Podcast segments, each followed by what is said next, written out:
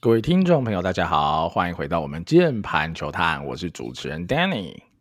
我是主持人阿月。如果想要跟我们聊更多台湾棒球相关话题，欢迎到 Google 搜寻键盘球探 Facebook，就可以找到我们的粉专喽。哇，终于来到我们经典赛前的最后一集啦！好，这整个系列哦，我们来做一个经典赛的最后的大分析战前报啦。因为毕竟，呃，虽然说我们之前呢也评论过三十人名单的种种的内容，但其实呃这一个月来啦，热身赛打了蛮多场，尤其在台湾队这边打了可能不下十场。那其实有很多选手近况的变化哈，然后。呃，状况的调整，乃至于到一些诶、战术演练或打出来的东西，其实我觉得有蛮多东西我们可以再补充。好，甚至我们的对手 A 组对手哈，其实也有一些呃，不管是热身赛的内容，甚至人员的变动。那我觉得今天这集我们就趁着三月八号之前啊，哈，赶紧来录一集，来帮大家做一个 summary 哈，让大家更清楚的了解到哈。经过这一个月的热身赛以后，台湾队最后的样貌了。好，那前面部分还是再提醒大家一下哈，我们三月八号第一场对巴拿马的比赛，我跟阿月没有意外，我们就在晚上七点准时开直播。那直播相关的内容呢，好，我们就大家可以看 follow 一下我们的 FB 的粉丝团，我们就会再把这个连接放到我们的粉丝专页上，好，到时候大家就可以。点着这个连接就可以进入到我们的直播间了啦。好，所以三月八号，希望可以在好空中跟大家一起来看这场精彩的台湾对巴拿马的大战了啦。好，那另外呢，我来先简单哈，呃，小小结一下啦。最近这几场热身赛啦，我觉得台湾队强，好，真的强哈，热身赛全胜。不败之师猛哈，我觉得打击打击是尤其亮眼啦。我觉得，呃呃，但我觉得可能某部分也归功于这个球蛮弹的哈，打起来蛮顺手的啦。好，这像这呃三月五号、六号两场，林立都打了全垒打，其实。呃，五号的球打得还比较好，那六号这一场的球就好像没有打得特别好，还是过去了。但我觉得 OK 啦，就是如果是球比较弹的话，那可能啊，我们的呃长打者就要有更多发挥的空间。那反过来就是投手就比较令人担忧了。好，那等下我们会再针对投手这一块，我们会有更多的讲解跟评论了。好，那我觉得。呃，球这么弹的情况下，那当然我觉得啊，还是比较可惜啊。根据我们之前嘛，好三十人名单这一集，我们还是觉得这些炮手没多选一至两个，像是安可，好等等的，真的还是蛮可惜的。不然在这样子的球这么弹的好情况之下，其实这些炮手会有很好的发挥空间。然后大概是这样子啊，阿渊你怎么看呢？热身赛的这些情况？哇，我只能说，嗯，这个大家从梦回二零一六嘛，我大家应该同个感觉哦。哦，原来棒球是有全垒打的。我我我不讲这个，我还是得吐槽一下中职啊。我也我就觉得说，哎，我们是没有中间值，是不是？就是你非得弄到，就是说全部投手都被打到 ERA 五，叫做还不错，然后全部。那个打者大加薪，投手大减薪，然后被操到迷迷茫茫，要么就是摇身一变，你要弄到一个十四轰全垒打王，然后就是搞到就是说那个数据彼此年度之间的对比都很尴尬，就觉得很怪哦。然后现在马上这个大家也习惯了这种比较不谈哦，那种有点回到当年的传统棒球的样貌，说诶换回大联盟的球哦，原来这些打者。是可以轰的，这个球的问题，我觉得没有必要这样玩弄球迷啊。我觉得可以有一点哦，有时候是投手年，有时候是打者年，但我们可不可以不要这么极端？可不可以不要从一个极端跳到另外一个极端？我觉得以后干脆我献一策啦。我觉得我们可以参考看看。以后我们就都打大联盟的球，这样子好不好？然后以后国际赛的时候，我们就没不用每次都在听哦，中职的选手在说哇。大联盟球好滑哦，有没有听好几百次了？有没有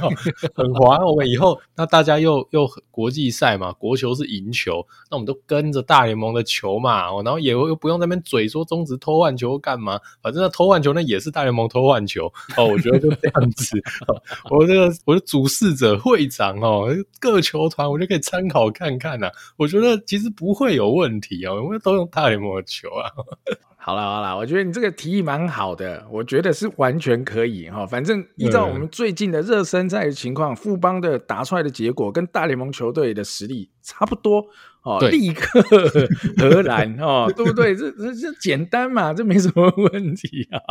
好了，玩笑话，玩笑话啦。但我觉得这，哎，其实我就不失为一个好的提议啦。至少让我们用球哈，就是跟大联盟一样。但我我猜啦，成本应该会提高很多。但这个就让主事者去苦恼啦。不然，的确啊，这球一下那么弹，一下那么不弹，其实我觉得选选手自己也会很困扰啦。那我觉得长期来讲，对选手绝对不是好事。那对于现在来看嘛。国际赛的接轨，尤其像 WBC，就是现在最主要的一级赛事嘛，就是由大联盟主办。那我们要跟国际赛最主要的国际赛接轨，那用球也是一个很大的问题喽。好，好，大概是这样了哈。前面我就大概先说到这，那接下来呢，我们来呃讨论一下啦。好，我们这个我们 A 组的对手啊，近期的一些近况，好了，像其实古巴已经。呃，比较早来台湾嘛，多打了好几场热身赛。那加上这两天哈，巴拿马、意大利、荷兰也接连的跟我们中职的各队打热身赛。虽然说场次很少啦，哈，这三队只打了各两场，但我觉得还是有些东西可以跟大家分享一下哈。我们就一样，我们照日期啦，哈，先从巴拿马我们第一场的对手开始来聊好了。呃，我这边先提一下几个人员的变动啊，就是在最早我们在做 A 组的呃对手分析介绍的时候，我们提到哈，巴拿马有一个好 MLB 等级的 SP 嘛，就是这个 s p i n o 然后还有一个好。主要在三 A，但去年有上大联盟的 Ivan Herrera 这个捕手。好，那一头一补呢，都在呃前些阵子都已经退出了巴拿马这国家队了，所以呃，其实对巴拿马的整体来说，我觉得还是战力有不小的影响啦。毕竟就是他们唯一一个好纯的 MLBSP 跟一个蛮好用的一个捕手，有长打能力的捕手，所以这点我觉得对我们我们来讲一定会是利多了哈。那第二点我再分享一下，就是那时候在做分享的时候，我说哈，这个 Bethancourt 一定要非常小心哈，他可能是巴拿马阵中最猛的一个打者，甚至是唯一。一个好需要特别提防的打者啦，就是就如同啊，那时候阿月有说嘛，就如同大家提防我们的张玉成一样嘛。好，的确啊，热身赛好就就轰了一发了啦。所以我觉得真的不用 T K 啊，对到 Bethancourt 就是能闪则闪。毕竟巴拿马哈跟比如说意大利、荷兰、古巴的打线比起来，相对啦就是比较参差不齐一点，强的可能很强，那可能差的会稍微差一点。所以我觉得能闪则闪。啊，另外一个就是大家也讨论很多啦，就在巴拿马正中，目前啊正中应该是资历最显赫的，就是 b e r i a 了哈。那 Barria 其实，在大联盟热身赛也投的蛮差的哈。记得他最后一次投就是来台湾之前是投个两局，掉个四五分之类的，我有点忘记了哈。那他在台湾投的热身赛的话，呃，只投一局，而且也有掉分，也是掉个两分，所以。看起来啦，近况没有到非常的好哈，或许还在调整。好，虽然说可能还是小赢邓凯威，好，但 但看起来状况看起来不是很好啦。不过我觉得依照他这个在三月五号第一场，而且他是投一个先发的概念，投第一局，我原本以为哎，他好像会对我们先发吗？因为呃，那个安排逻辑上有可能是这样，就他三月五号第一场热身赛先发，可能是正赛第一场先发，而且他只投一局，蛮省球的感觉，就是一个调整而已哈。不过就在哈，我们录音当下，我们今天录音时间是三月六号晚上了哈。那就在三月六号当天哈，巴拿马的总哎，他说不长了哈，他就公开了哈，还会派出的对台湾的先发投手是这个 Hamberto Mejia 哈，但我不是很确定这个是。真的还假的哈？会不会到时候挣钱换将哈？我不确定，但都已经三月六号了，好像没什么好骗嘛。后天就要比赛了，而且 WBC 是规定要呃事前公布好预告先发投手，所以我觉得应该没什么好骗啦。好，应该就是他了。那我查了一下他的数据啦，好，在 FanGraphs 上，那他的直球均数在。呃，二一年上大联盟的时候大概九二左右，那他主要的球种就是滑球、曲球、变速球，哈。但他去年啦，好二二年的时候，主要都是在三 A 出赛，出赛九场，但都是后援，好 ERA 九点六，表现的不是很好。但他二一年在 MLB 就是先发，他二一年在三 A 跟 MLB 都是几乎都是全部都是投先发啦。那在二一年 MLB 是五场先发，投了二十二点一局，ERA 七点二五，哈。那整体我看了一下他的一些 highlight 影片，我觉得。呃，就某个程度啦，好，就还是蛮像中职洋将的水准。那只是说他二一年好的时候，可能会比可能会是我们这种很顶级的洋将的概念。但我不是很确定啊，他二二年整体的状况，呃，是真的变到这么差，还是怎么样？尤其是他，呃，二二年我看到他在这个小联盟的 K 九值是掉了蛮多的，好，所以我不是太确定他的呃状况是不是有什么问题。但既然人家敢拿来第一场先发，应该还是他们很有把握的一个 SP 啦。哈。那阿月你怎么看呢？近期的巴拿马？对啊，巴拿马，我觉得那个这两位退赛真的是重伤害哈，哦是蛮有机会赢的。但巴拿马它的优势呢，其实还是存在哈，就是我们那时候在做 A 组对手分析的时候，我们也有提到说，呃，巴拿马后面的牛棚可能也不好对付哦。那这个巴拿马来台湾这个热身赛的时候，哇，这些牛棚基本上也都上了，看起来他们调整也都是到位的状态。哦，那还是再跟大家这个 review 一下，然后例如说这个 Harvey Gera，哦，火球狂喷呐，哦，一五八一五九哦，这个喷爆哦，这个就是有点类似古巴那几位的概念哦。然后因为原本觉得说可能 Barria 会先发，那现在没有先发，是是另外一位。第一场大家的那个。打的如意算盘都接近，我们可能很难免会碰到 Barria、Justin Lawrence 跟 Javi Guerra 这个全餐呐，吼，这三个大联盟的轮流上来招呼你。后面两位当然在大联盟的时机并不优秀哦，但是 Justin Lawrence 是个呃伸卡球投手，然后他的球速都很快哦，那一五五以上。哦，那 Javi Guerra 就是更纯的这个火球男，然后九十九迈就一百麦这样子喷哦，甚至生涯最快，我看到他丢过一零一一零二麦啦，哦，所以这个全仓我觉得很有可能会吃到，所以一样啦，哦，这个。前段能打就赶快打，因为如果我们其实跟古巴有点像哦，如果我们到后面还落后的话，哦，吃到这个全餐可能比较不乐观一点哦，所以前面的先发呃前段哦能不能取得领先，我觉得这个就非常非常的关键了。那不过你说诶前面多弱吗？其实真的也没有哦，因为除了像刚刚讲的这个先发投手之外，其实他们的牛还有蛮多是三 A 妥妥的三 A 等级的投手。呃，只是因为可能名气没有那么响亮，大家可能会先研究我刚刚讲那几位有大联盟经验的选手，这些投手绝对都不好打，就是一个不管是球威也好，还是在控制方面，他就是可以在三 A 生存哦，所以应该不会是太高比分的一个比赛哦，因为这些投手的等级就还蛮高的哦，大概就是这样子啦。好，那以上就是巴拿马的部分了啦。哈，那接下来我们来聊聊看意大利哈，我们三月十号第二场的对手。那意大利我觉得比较有趣啦，哈，就是就三月五号跟魏全的热身赛竟然被逼和哈，魏全逼和了，其实有一点出乎我预料之外。但老实说，我就先把他投手。呃，曹小帅是真的投的不错，我觉得他是真的投的不错啦。我觉得勇于面对打者，尤其他在第一局接连三振的哈，这个 David Fletcher 跟这个 Vinny 两位哈铁铁的大联盟等级，甚至啊 Vinny 是一个我觉得啊潜力重炮，未来后市看涨的一个选手的话，哇。看得我很振奋呐，好兴奋呐，哈！但，呃，今天对上统一就马上哦，意大利这个猛烈的打线就打出来了哈！今天狂敲了统一十分啊，十比一赢统一。那我想，呃，昨天可能呃部分时差，部分可能就是呃刚到台湾没多久嘛，可能比较疲累等等，我不确定啦哈。但是，呃，今天对统一三月六号的比赛，其实就。这个分差就完全打出来，然后打线完全打出来，所以我觉得实力绝对不容小觑啊。那我跟阿月其实在呃最早一组分析的时候，我们也都是非常看好意大利的啦，因为认为意大利就是台湾的高配版嘛，威力加强版哈，我们想要打的他们全部都有，甚至都比我们高一两阶之类的。那我觉得呃实际上看到的确，我觉得 差不多也就是这样子啊，所以我觉得意大利这场还是很难解决啦，不好应对啦哈。阿月怎么看呢？意大利？啊，对啊，看完我觉得就还是跟我们当初分析的一样。然后打线呢，他们基本上排出来的完全就是之前我帮大家介绍的那八位到九位。因为意大利真的蛮明显，这些野手就是高阶那几位野手，大概就九位到十位，很铁哦，应该就绝对是他们先发了。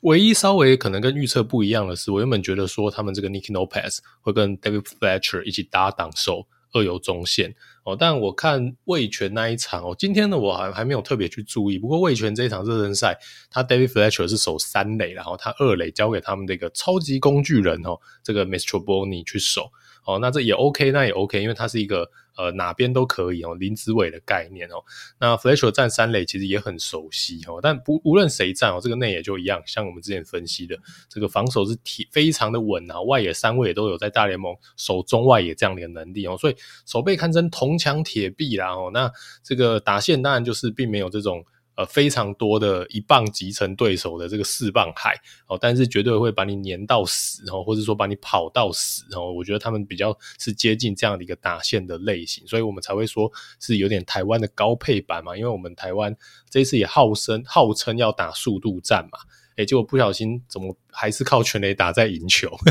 这样子 设定错误这样子 哦。对，所以。呃，意大利这一场我觉得目前还没有太多的资讯，因为他们也很晚才到。整体还在调整，状况不明啊！吼，我觉得这边就是我们还是得防范他那三到四位都可以跑二三十轰的快腿，然后再搭配上哦，这个热身赛大家有看到我们的捕手这个呢很稳定的这个并不多啦，所以我觉得这一场可能真的是要依赖这个高宇杰哦来这个阻止这些快腿，然后这大概就是意大利的状况了。好，那接下来我们就轮到荷兰的部分了。荷兰的话。呃，我我只能说了哈，宇宙帮就是宇宙帮哈，先先垫了荷兰一场啦哈，有点出乎大家意料之外哈，在三月五号啦，那荷兰呃三月五号这一场就是二比一嘛，他只靠着 Bernardina 的全垒打得分，但其实这一场呃他们打了安打还不算少哦，相对还不算少，有个八支之类的，如果没记错的话，但没想到今天三月六号。输台刚啊啊啊！荷兰要不要整队先来中职二军练一下？啊，二比四的比数，而且二比四竟然只打了三支安打，哇，很惨呐、啊，只有三支安打。那当然是靠着一支两分炮哈得到这两分，哇，很少。这已经不是说哈安打不串联或是怎样，哇，连安打都挤不出来。难道在藏 哈？这我不知道该怎么说了，因为。荷兰啊，我想无论是谁来预测啊，逻辑上他应该都还是我们这一组里面打击相对是最被看好的一队啊。那打成这样，我真的觉得有点出乎预料之外啊。那呃，我也不是很确定，老实说，我不太能确定实际的原因到底是长哈太累了哈时差，还是有什么鸟蛋原因，不知道哈，不得而知。但我只能说，这条打线摆下来。就铁铁的还是非常非常有竞争力才对哈，所以我觉得呃不可轻敌不可轻忽，但如果他们境况不好哦，那对我们当然就是好消息了哈。阿元怎么看的荷兰？我觉得三安打太不科学，怎么可能？怎么会三安打啊？这怎么对啊？凭证去打不止啊！我讲真的啊。不过，当然，如果说他们的状况不好哦，那当然对我们是一个大利多。不过，这个阵容一字排开，我想，嗯，就算他热身赛三安打，你也绝对不能轻忽哦，就是这样子哦。这些人的名气就是在那边，然后再加上呢，我们也看到说这颗球的威力的的弹力嘛，所以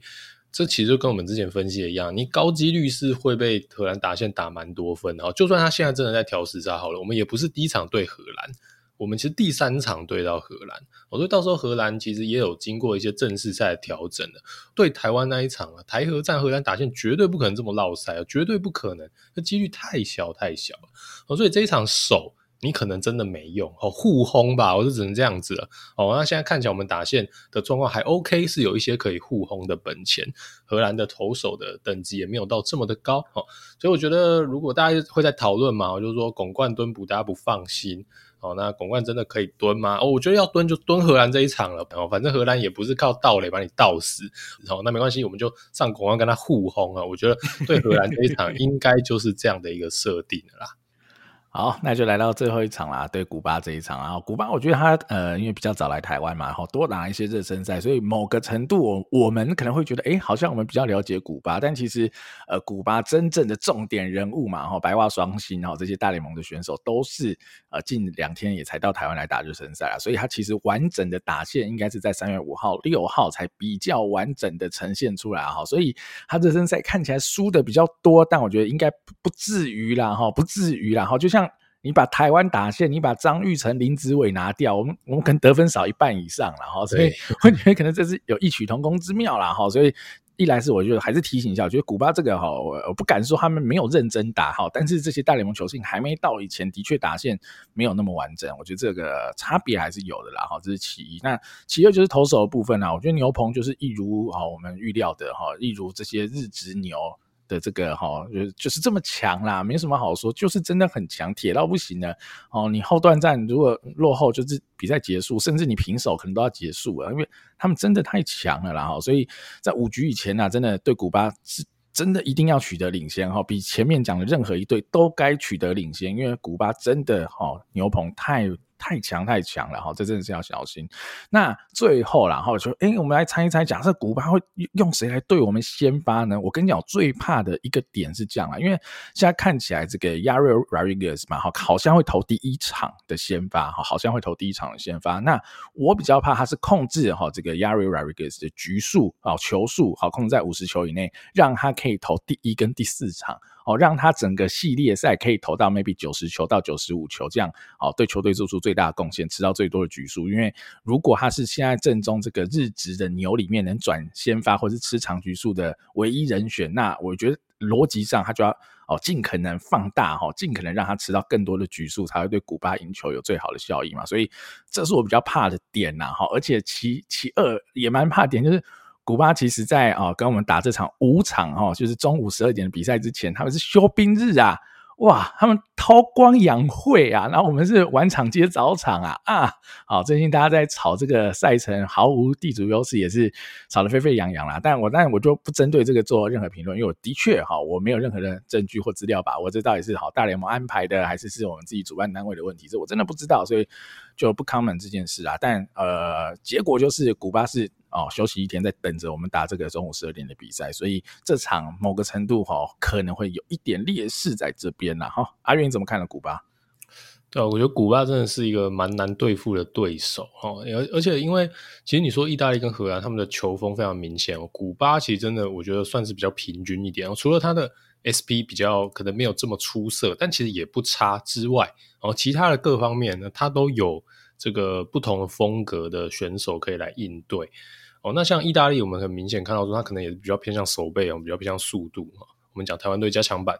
那荷兰很明显，我就是大支炮管跟你决胜负。古巴其实好像都会一点哦。你说啊，我们今天要跟古巴互轰拼火力最大化，然后我们就全部上一些哦，这个呃，就直接守备放推，好像也不敢哦，因为你看热身赛就很著名嘛，他有一些那个。偷点小球，边走边打，这个就是你也不敢那边就是直接放推手背。那你说好，我们跟他拼手背，我们就上哦，就是说比较坚固手背，或是上一些手背组好了。诶，他的炮手又很多啊，哦，那个 Despaigne，我靠，老当益壮，我没有看到那么补，这么会打全 A 打的，是很猛，炮手够多，然后重点他牛又强，被拉开你追不回来嘛，哦，所以你也不会希望说我在前段的时候的这个火力跟。打线的攻击力是不够的，所以有一点点两难呢。我觉得古巴会让你陷入这种两难，就希望我们能打爆他的先发啦。哈。就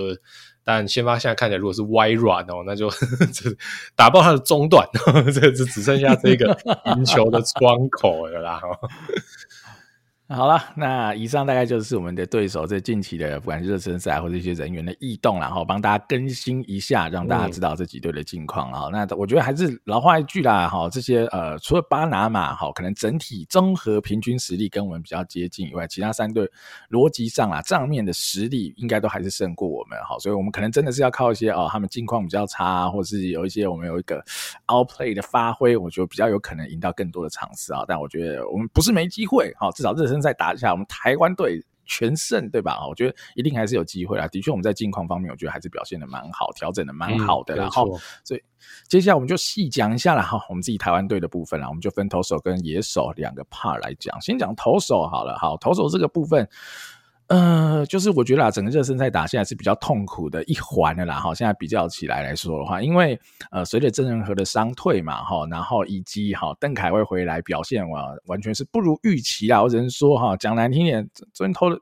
真太惨了，投的跟屎一样，就根本投不进去，怎么会怎么会这样子呢？哈，但我觉得他球的 stuff 绝对还是有哈，这这点我觉得毋庸置疑，他 stuff 还是有，而且。呃，似乎啦，我不是很确定这件事，就是转播单位的呃速度跟现场实际测速好像还有一个落差，所以现场应该是会更快一点。所以他昨天其实有一五一的现那个转播单位的测速，所以搞不好现场是更快的。所以我觉得他的整个 staff 是有，但投不进去好球带真的没辙，好没辙，不知道该怎么用了。虽然说我跟阿月原本都老寄望。邓凯威该是一个呃中华队、台湾队 S 的存在，但我觉得他现在的境况真的是呃教练团要很痛苦了哈，不知道还要怎么来处理邓凯威的这个问题啊哈。但我觉得我也我要讲一个东西啊，我觉得大家也不需要说啊，所以你看嘛，二 A 也不过如此而已，根本不用选二 A，我们自己中职就好哦。我觉得这绝对是境况的问题哈，不是能力的问题。如果二 A 只是这样子，那大家怎么看郑宗泽最近打这么好哈？难道他现在是大联盟的选手了？不是嘛？他也是一个低阶小联盟的选手嘛。所以我觉得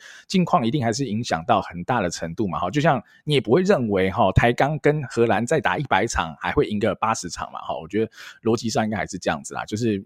呃，实力绝对还是在的哈，大家还是可以去看邓邓凯威在小联盟投球的内容，实力绝对是有的。那问题就是他现在真的境况很差了哈，所以少了曾仁和哈，maybe 我们又少了邓凯威，而且邓凯威可能还不止境况问题啦哈，巨人队对他还有一些投球数跟局数的限制，所以这个东西是没有公开的啦。好，那。我们也不太也不太能猜测到实际的内容是怎样，但我啦，我依照昨天的内容来看，我猜大概就是两局三十球，类似像这样的一个限制，所以他局数也拉不长啦，球数看起来拉不长，或许要到第二阶段他才可以再拉长局数跟球数，那就还要我们能打到下一阶段了哈。所以在这情况之下，邓凯威可能也不是先发人选，顶多就是二先发，甚至现在连二先发也不一定敢让他投。那 SP 应该就是胡志伟、好王维中、黄子鹏这三个会是最铁的。那呃，这些热身赛看起来，丙总应该原本蛮属意让江少庆也扛一场先发了，但 江少庆投起来也没有比邓凯威好太多啦，哈，好一点，可能就是好一点啦，然后就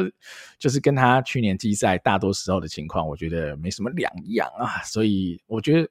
呃，可能丙总这里会蛮头痛，这到底先发阵容要怎么安排啊？好，这投手阵容，那世鹏跟吴哲源，我觉得应该是铁铁的，就是二先发的角色定位了。那只是说在邓凯威这个情况之下，加上啊、呃、少庆也状况不是很好的情况之下，那或许啊像冠宇这样子能吃长局数的中继，哈，可能就要好更多更多帮忙了啦，哈，来 cover 一下 SP 的这一块了哈。阿远，你先怎么看呢？SP 的部分？啊，真的是蛮蛮痛苦的，因为你看到邓凯威跟江少庆完全不在状况内。那我们本来这个先发投手部分就其实比较捉襟见肘，然后这个曾仁和退赛等等的，原本可能只是刚好能用哦，现在可能连能用的人数，光要凑齐每一场两个人去吃，可能都有一点不够。那邓凯威这样真的是尴尬哦，因为我们觉得说哦，本来就是来吃第一场，然后邓凯威可以呃吃一四场哦，至少这个两到三局。有品质的一个局数，我现在没办法嘛。那他局数本来就有限制，然后还现在状况还会说送一堆人上去，那这个就是雪上加霜啦。这丙总可能现在头开始冒了一些然后因为真的没有再多一场的实战可以去测试了。下一个让他正式登板就是正式赛了，你敢赌吗？我我觉得这这很难啦。吼，就如果说。今天还是战况焦灼的状态，你上邓凯威，你真的敢吗？就算说他牛棚练投状况都 OK，你敢吗？我是不敢哦，因为他最后一场热身赛的状况就秀在那边给你看了。然后如果说在一个很接近的僵局，你有别的投手可以用的状况下，你先上邓凯威，如果他又是一样哦，我觉得这个总教练被批评的那个压力太巨大了哦。我觉得这个人性啊，你很难会让众诶去做出这样的一个决策，所以真的蛮尴尬。那真的很稳定的哦，就可能大概就是胡志伟、王维忠这几位吧哦，就真的蛮捉襟见肘。我觉得只能且战且走。那在这个目前的状况之下，可能 RP 要吃比你预想还要多的局数啊。我觉得这些牛棚投手可能要有每一场都出来车轮战，或或是甚至是把局数拉长这样的一个心理准备哦才可以哦。那哲源跟世鹏，我觉得他们表现当然是没有不好啦齁，但是。但毕竟 staff 的问题啦，吼，那像是呃，应该说礼拜天的这一场啦，我觉得泽源上来关门，其实某种程度虽然是个一个打席的小样本，但某种程度你也看得出来，他 staff 比较不够哦，这样的一个问题哦，这个可能缺乏一个 out pitch，被比较枪型的选手狂黏不已啊，啊，再加上少庆哦，因为少庆现在的状况是，我觉得，当然或许他不像是邓凯威这样子是连好球大家丢不进去，他或许是丢得进去。但他的 command 真的是霹雳无敌烂，他真的没有办法把球控制在不好打的位置，球真的很甜。所以这几位其实，如果你真的要让他们去丢，呃，长打非常出色的荷兰跟古巴，我觉得可能心脏都要很大颗，尤其是少庆啦。我觉得他热身赛没有被打爆，真的是运气太好了。我觉得如果把国家队这些人还回去，以他这几天的状况，我觉得他一定是会被打爆了。那更不用讲这个大联盟等级的打线呢。呃，所以我只能希望说，前两场我们至少打线能爆发，然后至少这两场可以拉开一场，去让我们把这个好的牛跟够稳定的 SP 去留给后面长打的那个出色的荷兰跟古巴两队。如果你拉不开的话，没关系，那你就被拉开一场，然 后那你也可以，对，大概是这样子的哈。所以我觉得目前状况真的是比较尴尬一点，然后那。但泽源跟世鹏这个就是我自己的，他们没有表现不好啦，单纯我是对他们的 staff 这个相对有一点疑虑哦，但他们绝对还是很好的投手啦，表现也没有不好。那至于绍兴跟邓凯文，就真的是比较偏向金矿的问题了。对，所以我觉得这四位投手要怎么运用，真的是蛮考验丙总这边的安排的啦。哈，对啊，我我再补充一下啦，哈，现在。如果依照刚刚阿月讲这四个嘛，哈，凯威、绍庆、世鹏、吴哲源，反而我现在如果以我的角度，我自己顺位最前面的会是陈世鹏啊。老实说哈，如果以我的角度的话，我还反而比较 prefer 陈世鹏能够吃更多的局数，甚至你真的要拉他上去投一场的先发，我都可以接受了，因为真的是捉襟见肘，能用的人不多了哈。因为我们大概排一下哈，这个 SP 的。场次好了哈，现在看起来，我觉得第一场应该毫无意外会是胡志伟了哈，看起来是毫无意外会是胡志伟。虽然我原本比较属意胡志伟跟黄子鹏一起来抓好巴拿马这场啊，就是双先发的概念，我把阵中最好的呃两个右投哈，尤其是黄子鹏对右打是更具压制力的前提之下，那巴拿马几乎。好，几乎啦，所有的主力打者都是右打，只有少数一两位打者可能是左右开弓等等的，好，是相对是很少左打的情况之下，我觉得子鹏在这时候用应该会很好用，加上胡志伟整个热身赛近况可以说是中华队所有 SP 最好的，我觉得一定要全力抢下，然后控制他们的球数在五十球以内，他们还可以在古巴这一场再上，而且古巴这一场的左打也没有很多，也相对是比较少的，所以我觉得子鹏在古巴这场也会有很好的发挥哈。但我原本是这样想，然后但看。起来哈，因为今天三月六号嘛，哈，子鹏在今天最后一场的热身赛里面投到了三局啦，哈，所以我觉得他三月八号的比赛上场几率应该就是蛮低，所以丙总啦，应该就是让他去投古巴这场的先发，那胡志伟应该就是投第一场巴拿马的先发，我猜可能应该会是这样，那就变成是中间两场的先发为尴尬啦，哈，那一场一定是王维中，哈，我们现在看起来一定是王维中，那王维中要投。呃，账面实力看起来比较打击啦，哈，比较好的荷兰呢，还是要投实际打起来可能会更痛苦的意大利呢，哈，那就让丙总去痛苦去烦恼。但我觉得王文忠有个特性啊，他比较不用去担心对方左右打的问题，是因为王文忠最拿手的球路就是变速球嘛，那他其实对于右打也是有很不错的压制能力，哈，在他生涯数据看起来，他本来就没有这么畏惧右打啦，好，所以我觉得他不管投哪一场啊，不管对方左打右打都 OK，那就变成是剩下的一场。哈，到底要谁投哈？邵庆投呢，还是我比较熟悉的世鹏呢？哦，还是赌一个 邓凯威呢？好，这我就不知道，就是最后让教练团去苦恼了。毕竟还有一两天的时间，可能还有几次的牛棚的机会，那可能教练团会再做一个最后的决策吧。哈，我想是这样。好，那我们讲到 RP 的部分好了啦。RP 的部分的话。近期啦，看整个热身赛哈，丙种的用法哈，他在两个先发之间、双先发之间的衔接，他会用一个 RP 去把他们这个垒上有人这种不干净的局面吃掉了哈，不会让二先发去吃到这种呃垒上有人的局面。那目前看起来啦，比较常去吃这样子的局数的人会是。呃，李正昌跟陈冠宇哦，我觉得大体上当然没有问题啦，我觉得这块没有问题。那只是，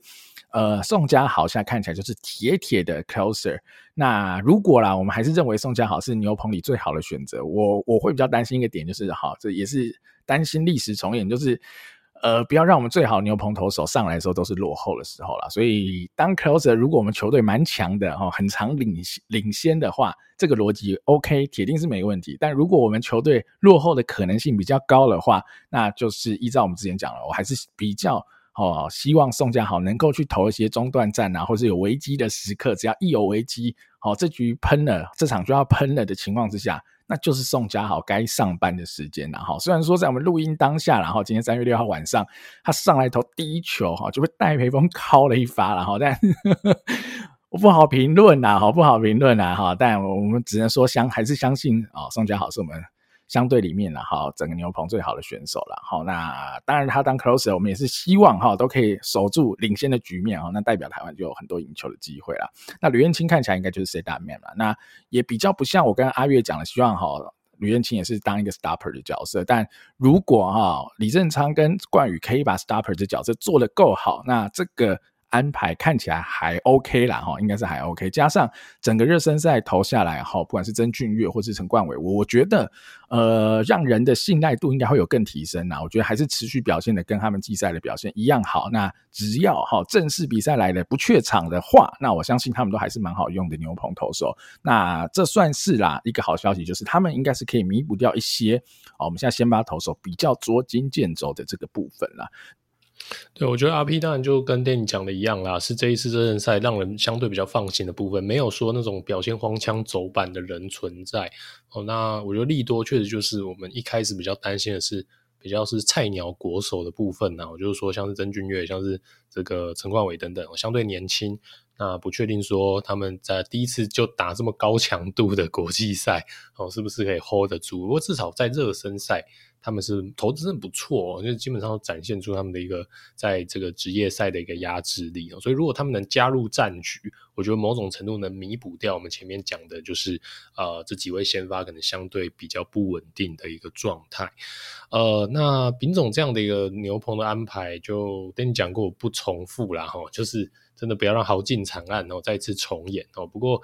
呃，应该说热身赛测试为主啦，我也不去预测，说我也不用这个热身赛的投手调度去评断哦。因为热身赛本来就是让大家出来吃掉自己的局数，也不见得说真的碰到危机就真的马上换或干嘛，因为你也不大可能真的用正式赛的调度逻辑啦。我这边毕竟大家都要去测试。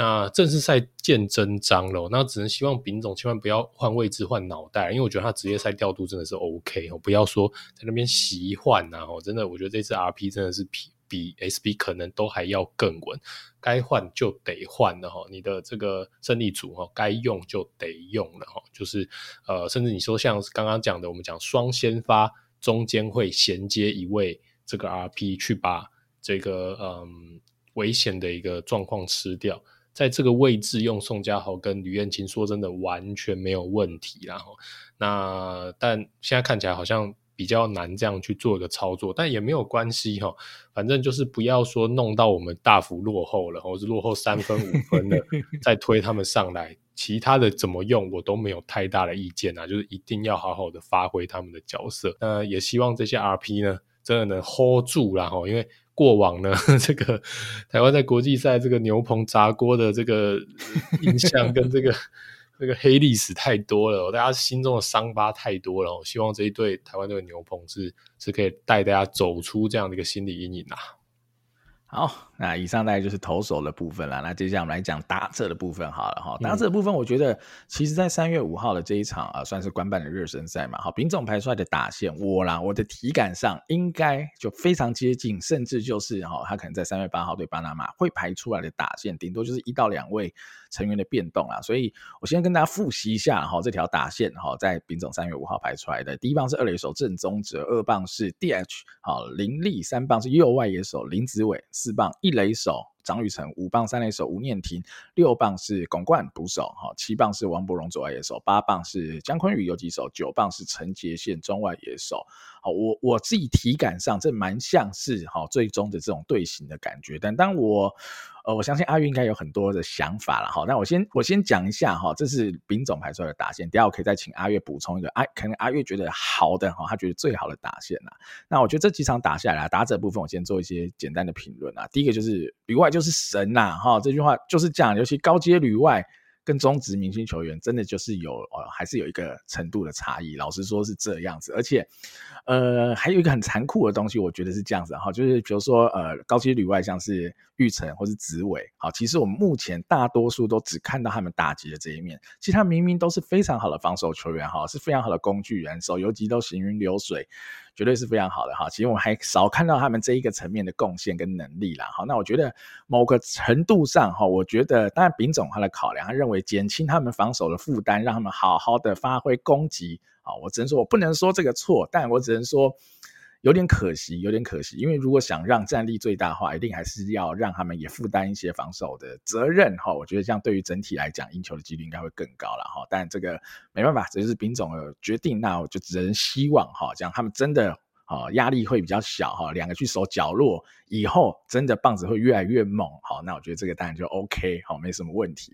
那第二个我想讲的啦，就是在呃外野手部分啊，我们在三十人名单的时候，其实就一直在提到啊，没选安可很可惜啊，或者是我们比较 prefer 像是比如说岳振华，或者我讲过其他人哈，什么申浩伟，如果你要打左投的话，申浩伟也比较会打左投啊，哈，有的没有的。那我觉得这个问题，呃，现在看下来，我觉得。呃，在发现哈球这么弹之后，就只能说是更可惜了啦。我只能这么说，就是你板凳里如果有一只哇林安可，那真的很爽嘛。而且最近当子豪啊，好陈子豪是辞退啦，但很可惜啦哈，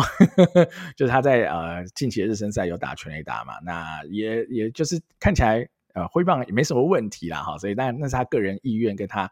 呃，职业生涯考量，我觉得这当然是予以尊重啦。不过就是以台湾队的最强台湾队的角度来说，就是可惜了点了哈。就如果有多了一到两支这种大棒的选手哈，即便我们不排他先发哈，我们把他摆在板凳，需要他们的时候上来代打，其实给大家的希望以及这颗球这么弹，哈，敲出去几率相对是蛮高的情况之下，呃，对我们的后段的进攻或是追分等等都会有很大的帮助啦。好，那最后再聊一个啦。我这边觉得就是捕手问题啊。其实阿月刚刚在分析敌情的时候有稍微提到，都就是到底该让巩冠敦呢，还是让高宇杰敦呢？哈、哦，这整个热身赛打下来看起来，好、哦、应该是没有哈、林黛安先发的这个可能性，看起来是这样子的哈。所以我们就先不讨论黛安先发的这个 scenario。那刚刚我觉得阿月已经有讲到一个点啦，就其实是 depends 啦，哈，就是看对手的队形，哈，跟他们擅长的球风，我们来调整。哦，我们的捕手的安排了，真的遇到速度比较快的队伍，那你可能真的很难去承担让巩冠蹲的风险呐。好，因为巩冠无论是在去年季赛的主杀表现，或是他在近期热身赛的主杀表现，说真的就呃是比较不擅长的一环啦。哈，所以如果在这样情况之下，哈，我觉得。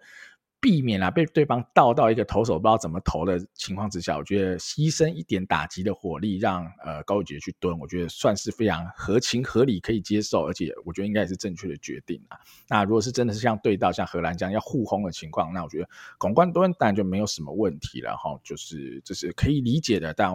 不确定教练团会怎么做安排啦。但我觉得或许他们应该考量到这一点，会比较安全一点喽哈。啊，阿月呢？那如果整个打线，那你会怎么排？或者你对这个打线有什么评论？对，我觉得我先讲一下我这一次对野手热身赛表现下来的观察，最后面我再带到说，我认为应该要怎么安排好了。虽然说丙总可能不会是往这个方向。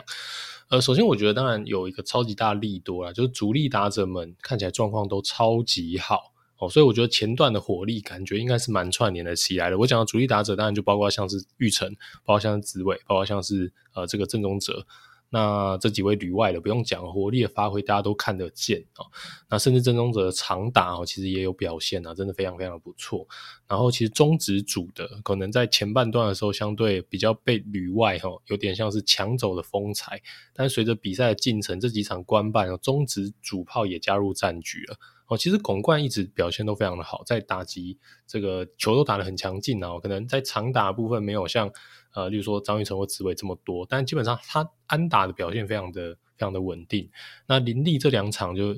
这个连续两场开轰啊，这个。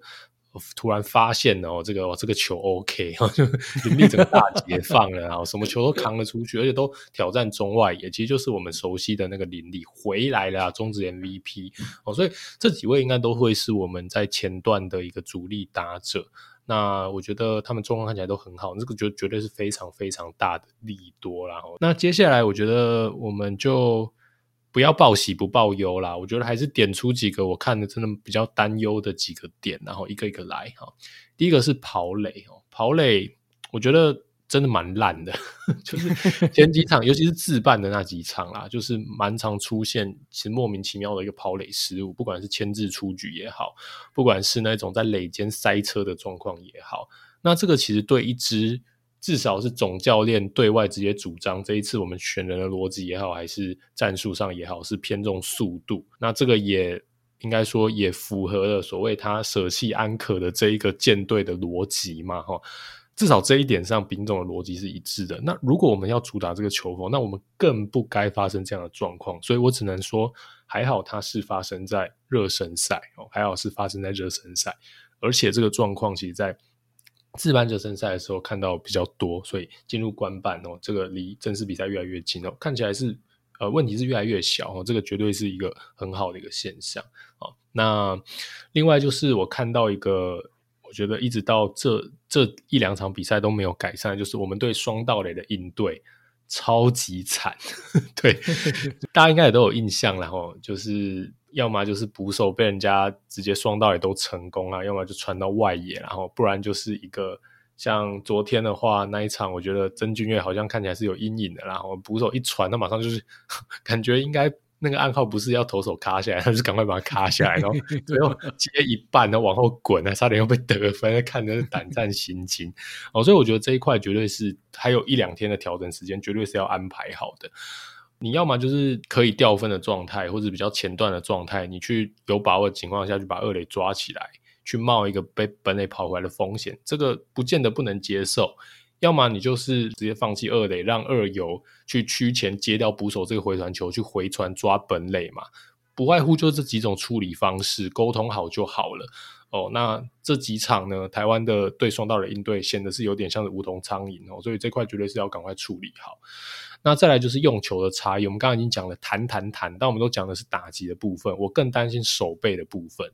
因为呢，我觉得齁，中职的外野手这几场的判断失误非常的频繁，讲的不只是台湾队的外野手，讲的也是热身赛在母队出赛这几位选手，例如说像是这几场中信兄弟的宋晟睿，宋晟睿我把他当一个标杆，因为我觉得宋晟睿的手背。非常非常好，甚至你说他现在是中职手背最好、判断飞球最好的一个外野手，我都完全没有任何的意见，甚至我会自己这样去主张。宋晟睿非常明显，他很多球呢，但都没有失误，因为他的反应还是很快。但我觉得他的那个第一拍对球的判断，明显是跟他在季赛的表现是有落差的。他很多次都是退不够，跟预期球会比想象中的还要来得前。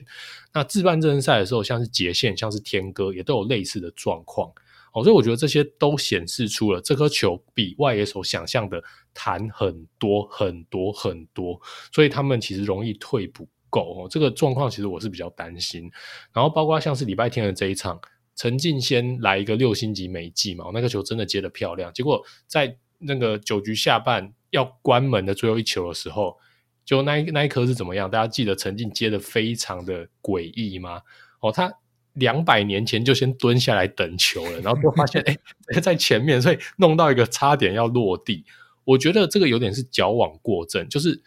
呃我自己的臆测啦哈，但我不知道他实际上怎么样状况。我觉得职业外手，尤其陈进的守备能力还不错，其实很难出现这样的状况。我觉得他的心态应该比较像是说，他因为前面的这一些状况，他预期这个球会比想象中还要飞得远，所以那个球被碰到那边的时候，其实他可能会想要就是。先停在那边等，结果有点矫枉过正了，就其实反而是掉在前面，所以我觉得这个心态可以解释了他用这么奇怪的一个接球的决策跟动作去接。那相对呢，紫伟看起来就很舒适，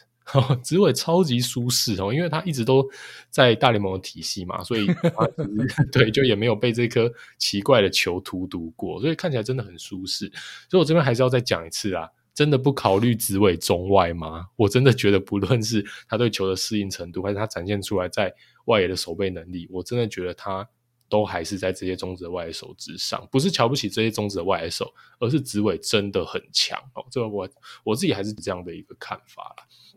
好，那几位比较令人担心的选手，当然大家都在这个检讨天哥哦。那我我必须说了，我不想骂选手，因为这些选手进国家队绝对都是全力以赴，所以我们所有对选手的，呃，应该说该不该进国家队，该不该选这样的一个人的争边，我觉得我完全都是针对教练跟决策的高层，因为我觉得没有选手想要选进来然后被骂的，因为他们选进来也都是全力以赴嘛。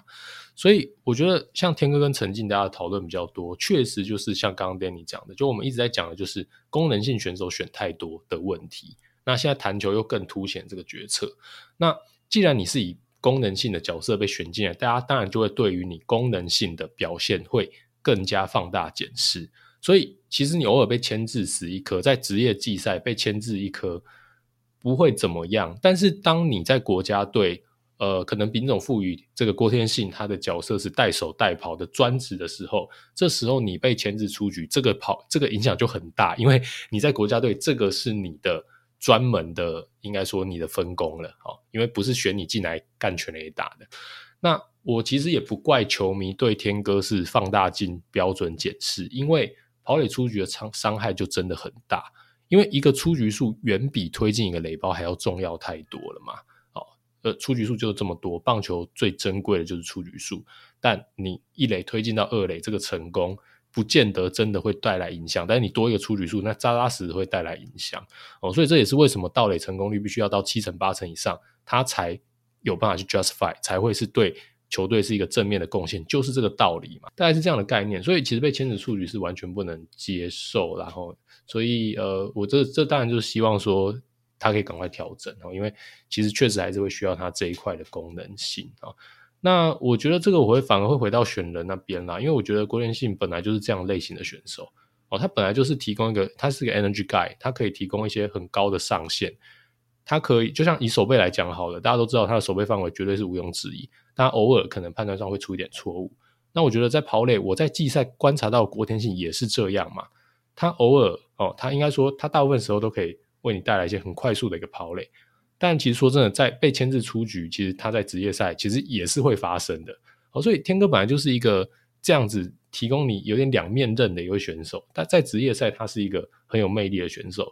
那把时间拉长也都可以掩盖他这些缺点，但当国家队选进来当这些东西的专武的时候，会把他的缺点放大的非常非常的明显。所以我其实真的不想怪他，我觉得呃，现在此时此刻就把他选进来当一个。带手带跑的专武，对他来讲是完全是 rush 了，对，我完全是 rush 了。好，那再来是捕手了哈，呃，拱冠传球完全不堪用，这不用 讲哦，这个 哦，那个真的有点有点夸张了哈，就是传到我，对，看到江坤宇那个手背的超好，就是江江坤宇好像这一次热身赛也没有什么飞要飞扑接的球，就那一颗 就自己退了，这就真的不是他的强项哦。那但我觉得就是要。对症下药，呃，教练就是应该要避免让选手在很重要的时刻去暴露他的弱点。所以，就像我刚刚讲的，如果真的是碰到快腿的球队，真的不要让他蹲了，我就让他好好发挥他的打击。那戴安的话，在他擅长的守备也有失误，他也有传到一个外野，所以我觉得戴安现在就比较尴尬一点。然后，那原本被预计希望可以贡献的防守，在热身赛看起来也是有失误的状况之下。可能就也会导向了，那丙总目前是更信任高宇杰的，所以高宇杰获得大量的上场时间，那我觉得没有什么问题。然后，那确实高宇杰的表现也还不错。那巩冠的问题被严重凸显嘛？哈，就是说，可能大家原本还想说，诶，巩冠会不会其实蹲不会有太大的伤害？但热身赛下来发现说，哦，这伤害应该是一定会发生。所以林总这一场也 也去试了林立站上守备的阵容嘛？哈，因为你也很难去把这两位。中职攻击最突出的选手放一位在板凳上，你怎么样可能都会觉得有一点点可惜。我觉得还算是有在应变啦，但我我我是觉得这有点慢，因为其实林立像丙总最近也都是把它定位在二垒，这其实我有点不解，因为我觉得就其实有很多球迷在讨论啊，林立守过外野跟二垒，那职业赛他生涯也守过三垒等等，我觉得他绝对是放右外。如果你真的不信任他的守备的话，放右外的。伤害吧，我觉得是比二垒还要小很多的，对啊。那呃，但丙总做了这个决策，所以我还是要提到一下，我我其实很很早以前，甚至是那种去年那时候，我们都还幻想可以征召到那个 Corbin Carroll，那时候我就讲了，我我我真的建议林立可以练在国家队是可以守一垒的方式去执行看看，我觉得有点像是武士队之前用山田哲人的概念。那有人可能会觉得说啊，林立就。直接没守过一垒，真的可以吗？你都放放放心他去守中线的，你不放心他守一垒，怪 怪的嘛？但我觉得他绝对是有这能力啦。你如果林立真的能站一垒的话，我觉得这个打线这样排绝对是攻防，我觉得是一体，然后也能完成你打线火力最大化的一个想象。然后，但是现在可能有点来不及了，因为真的临时要站，真也来不及。甚至你说巩冠一垒，我可能也可以尝试，然后。但呃，我觉得这些呃，确实是该提早应变。那丙总可能有他的逻辑吧，他把林立放上守备，他是定位在二垒。这我必须说，我从一个旁旁观者的角度来看，我觉得可能不是最好，我觉得可能还是可以多方尝试不同的一个一个选择，然后那。玉成超强，不用讲了啊，这个 已经不知道升到哪关阶去了，那一定闪到爆啦！这个都公开的一个热身赛，大家一定看得到张玉成，哇靠，强到爆，资历最好，然后近况又最好，我觉得他绝对被闪到不能再闪啦！哈，那这时候就会很依赖其他的这位这些攻击手的一个表现了，然后所以。郑宗哲跟念婷其实都展现了蛮稳定的攻击，我觉得都是一个大力多。那综合以上啦，我对于刚刚 Danny 讲的这个丙种可能排的打线，我有几个明显的意见。首先，整体人员的选择，我觉得没什么问题。哦，这几位应该都是当下呃状态最好的选手。那我最大的意见，真的还是张玉成的位置。哦，我觉得张玉成真的万万没有道理守一垒，我我真的不大理解啦，因为。呃，当然，你说郑宗哲啊，或者像是这个念婷等人，他们守备绝对也都是不错，但我觉得真的不会有张玉成好。张玉成就是证明过可以在大联盟守中线的一个选手，我觉得绝对是让他跟姜坤宇搭配中线才比较合理一点，真的才比较合理一点啦。那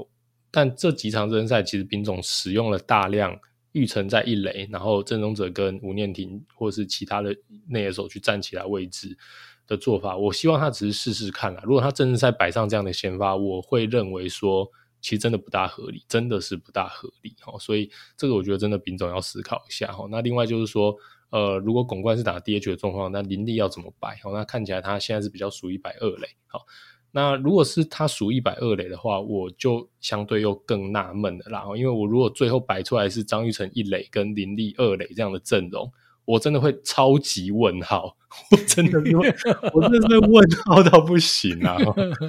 对啊，对，大概就是这样啊。那另外可能大家会对于外野的先发人选有些考量。那杰线看起来状况不是很好，打击看起来没有他在这个职业赛展现出来的水准哦，所以这一块可能就看状况吧。那摆陈威、摆柏龙或者摆陈元宪，我觉得都还是可以接受的一个状况哦。所以大概就是以上啦，是我针对野手这次的一些观察啦。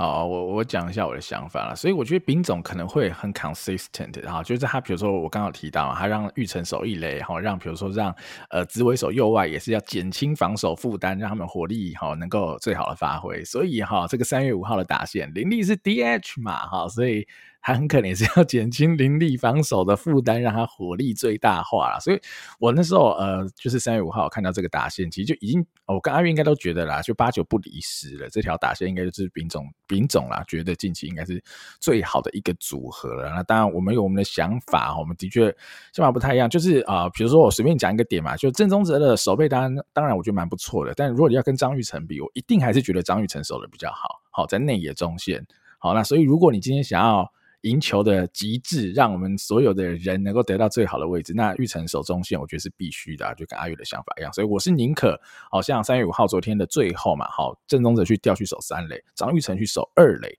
好，然后江坤宇继续占游击，我觉得这才会是好最好的一个安排啦。我想阿月一定也是这样认为。那至于林立的问题，哈啊，我觉得他依照丙总现在是不太可能让他去守外野了，然后我觉得这个已经。不存在于丙总的世界线里，现在林立的安排就是二垒跟 DH，好，这么极端的 两个选择。说实在啦，我我 我真的比较少看到有人是二垒跟 DH 这样 对对对选择，对吧？通常都是角落跟 DH 是一个一个组合嘛。对对对，没错。对，好，所以这个就是比较特别啦。所以，但我啦，我觉得啦，哈，就是林立可能还就是打 DH，尤其是他这两天都打了全垒打的情况之下，就让他好好的打吧，哈，不要给他太。多的负担，甚至让他可以有更多的心思可以放在跑垒上，因为我一直都觉得林立是非常好的跑者啊，他在垒上的侵略性，不管你是说安打以后的跑垒，或是在垒上想要盗垒哈，跟投手之间的斗志哈，抓抗的时间，我觉得这都非常好，所以我觉得林立还是有很大的。功能跟贡献可以在这一块，那就如果丙总他的想法就是类似像这样，那我觉得林立应该也要被好保送到这个好不用手背的这一个区块，好，毕竟他就是中职最好的打者，那这两天也是表现甚至是最好的打者了啦，然后所以我觉得这个大概就是这样子，然后整个打线看下来，我觉得。呃，我先讲一下我的想法跟结论啊，就是整个打线就是真的就跟阿月讲一样，我觉得丙总想用这些人先发，好，就三月五号这条打线，我自己也没什么意见啊，就是守备位置的差异而已。那如果哦，真的，我我只能说真的哈，他们不去守困难的位置，守比较轻松的位置，真的会打比较好。那我就是服了，好，我觉得也是就那就是一个正确的决策。如果这样真的能一直赢球，哈，一直能够持续打下分数，我觉得那就真的厉害，那就是我们我们废哈，就是我们两个够废哈，我只能这样讲了哈。那呃，当然，我觉得郑宗哲守二垒，好，在这前提之下，其实当然也不错，当然也不错哈。我只是说，那如果是。呃，张育成手会更好啦，大概是这样子。然后整体看下来，然后打击，刚阿月其实说打击也讲了很多个，不管是跑垒啊，哈，或者其他的一些东西啦。我觉得，呃，这两这两场最后的官办热身赛，的确看起来好像有比较好，好，但我觉得因为也是丙总做了一些调整，比如说哈，看起来啦，陈晨威应该就不会先发，因为。嗯，我觉得啦哈，丙总对于天哥这个这个代跑的信心度有点下降啊，所以陈晨威感觉就算打击近况不错，还是会被拉在板凳里，然后他才是最王牌的这个代跑的选择，然后觉得是其一，就是在一些位置上是更确认的。那天哥啦哈，就会变得比较模糊了。说真的，他到最后的定位竟然比陈静还模糊了哈，他就真的只剩比如说代守。看起来了，他当然还是第二或第三的代跑人选就有可能，但我现在觉得第一代跑人选一定是陈晨威嘛，哈，那第二代跑人选就要看陈静有没有先拿来好带点或是做战术哈，如果没有的情况之下，陈静搞不好是第二代跑人选，再来才会是天哥。那以一个外野的代手哈，天哥这样真的是。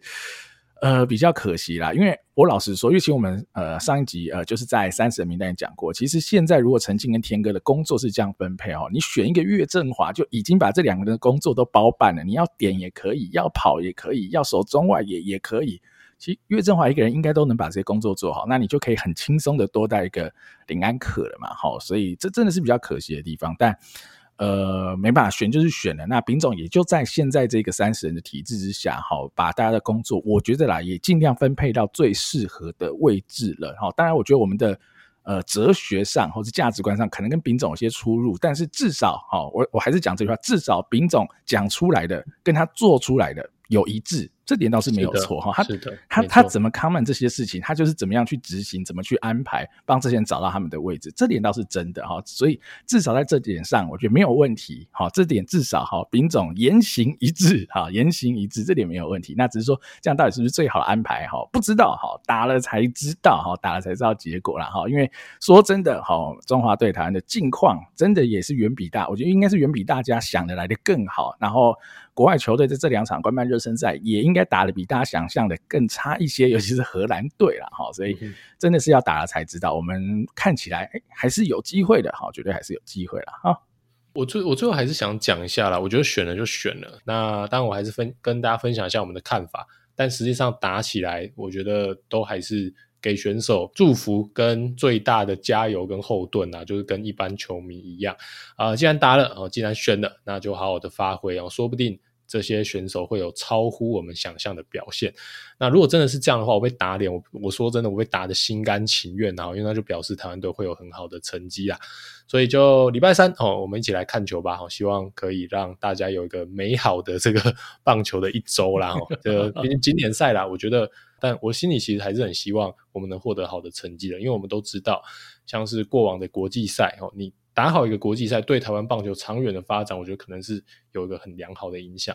呃，像当年大家都为了王建民去打球嘛，哈，那呃一些国际赛，哈，像什么零三年亚锦赛啊，什么亚运啊，我觉得那都历历在目。说不定就因为哦打出了一场经典的国际赛战役，就让我们的下一个王建民、下一个张玉成，他决定去打棒球了。这这，我觉得就是呃我们。亚洲这么重视国际赛，它会造成的一个后续效应是这样子。好，所以嘴巴上讲归讲，不看好归不看好啦，该酸的我还是会酸啦。但真的也是跟大家一样啦，就很希望台湾队真的可以赢球啦。